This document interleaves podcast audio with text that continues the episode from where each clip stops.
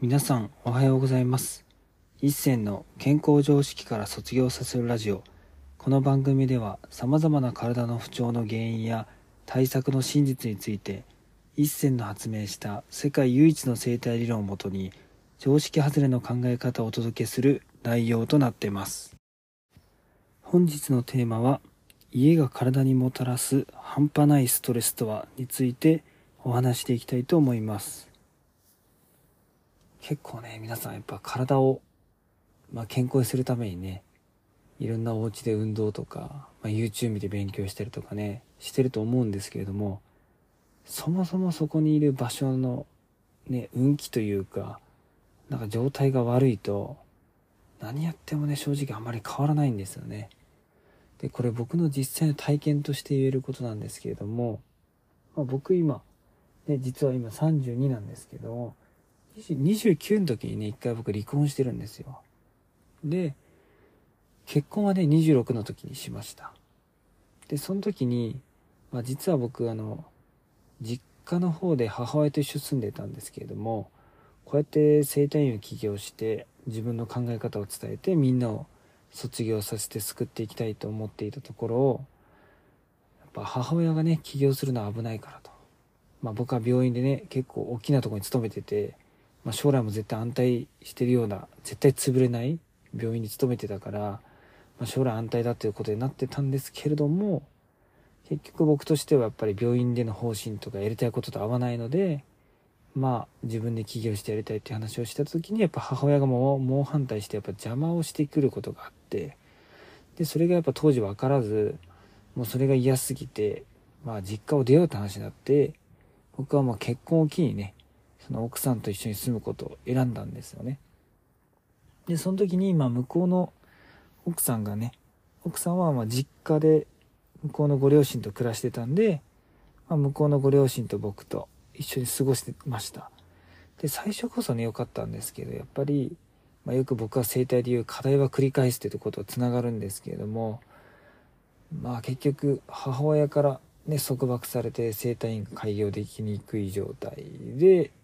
また結婚して奥さんと一緒にいても奥さんも結局、まあ、邪魔をするというか整体しない方がいいんじゃないみたいな感じですごい結局その環境を変えたくて行ったのに同じような環境になってしまうっていう。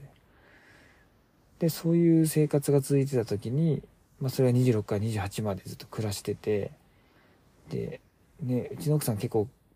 ななぜかわかんないですけどめちゃくちゃ厳しくて、まあ、その理由もちゃんと分かったんですけど今ではですね当時分かんなくて、まあ、家帰ってきて僕がちょっとでもたた寝しようもんならもうめっちゃ説教してくるし だから常になんか勉強してないといけないというか自分のなんかこの何て言うんですかね。なんか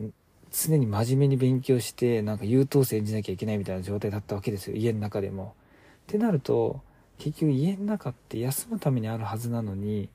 全く気持ちが休まんなくて。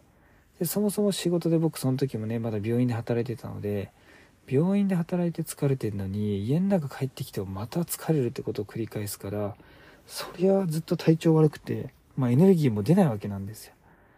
で僕はま29で離婚した後に、まあ、自分のね、まあ、本当に心の底から尊敬できるパートナーと出会えて、まあ、そのパートナーのおかげでね、まあ、今ここまで、まあ、福岡東京名古屋とこれからね海外も行けるってことまで、まあ、行けたんですけれどもやっぱそういう自分の心にしてるパートナーと住んで、まあ、本当に、まあ、当たり前なんですけどね。家で本気で気を使わず休めるっていう状況になった時にあこんだけ、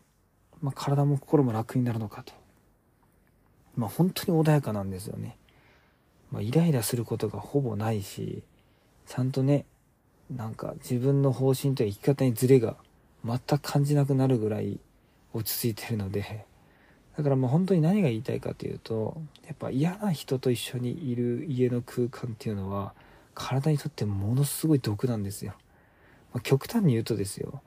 まあ自分の好きな僕だったら畳のなんかね一軒家でなんかすごいなんですかねこう民宿みたいなそういうなんかね大分とかにありそうなこう平屋のねなんかすごい和風な旅館とかにで畳とかで池池とかねなんかあったらそういうの見ながらこうぼーっと過ごすのは好きなんですけれども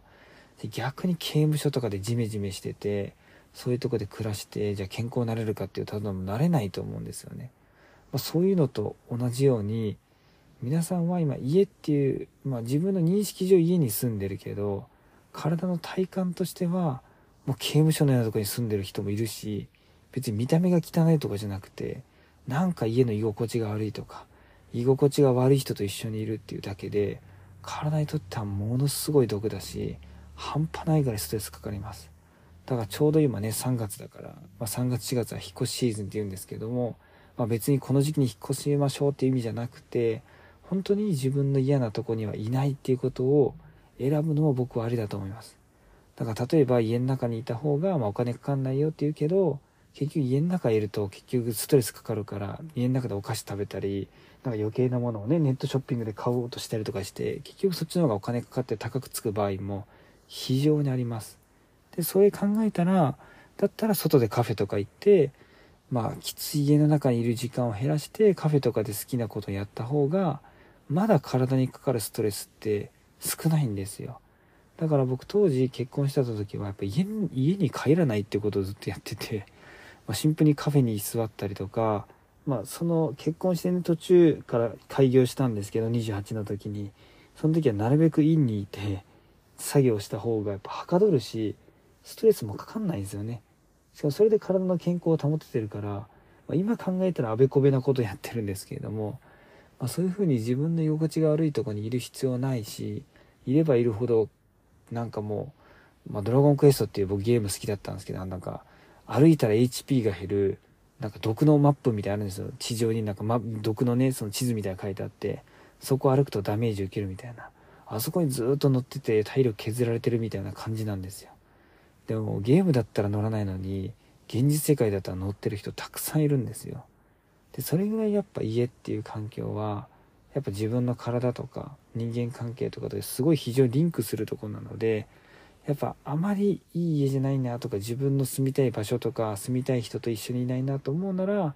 ちょっとね意を決して、まあ、友達と泊まるとかシェアハウスがあるとかまあ、今いろんな手段があるので、まあ、どんな手を使ってでもいいから、まあ、自分の家とか嫌な人と暮らすってことを避けた方が、本当に体の健康も早くなるし、人生も好転することが多いので、ね、ぜひね、今3月4月で引っ越しシーズンだと思うので、その流れに乗って、まあ、引っ越すというか、自分の家との向き合い方を今一度ね、見つめ直してみるといいかと思います。本日も最後まで聞いていただきありがとうございました。もし面白かったらポッドキャストの登録とコメントなどもいただけるとすっごく励みになります。お知り合いの方にもこのラジオを紹介していただけるとすっごく嬉しいです。皆さんにとって健康で楽しい一日になりますように。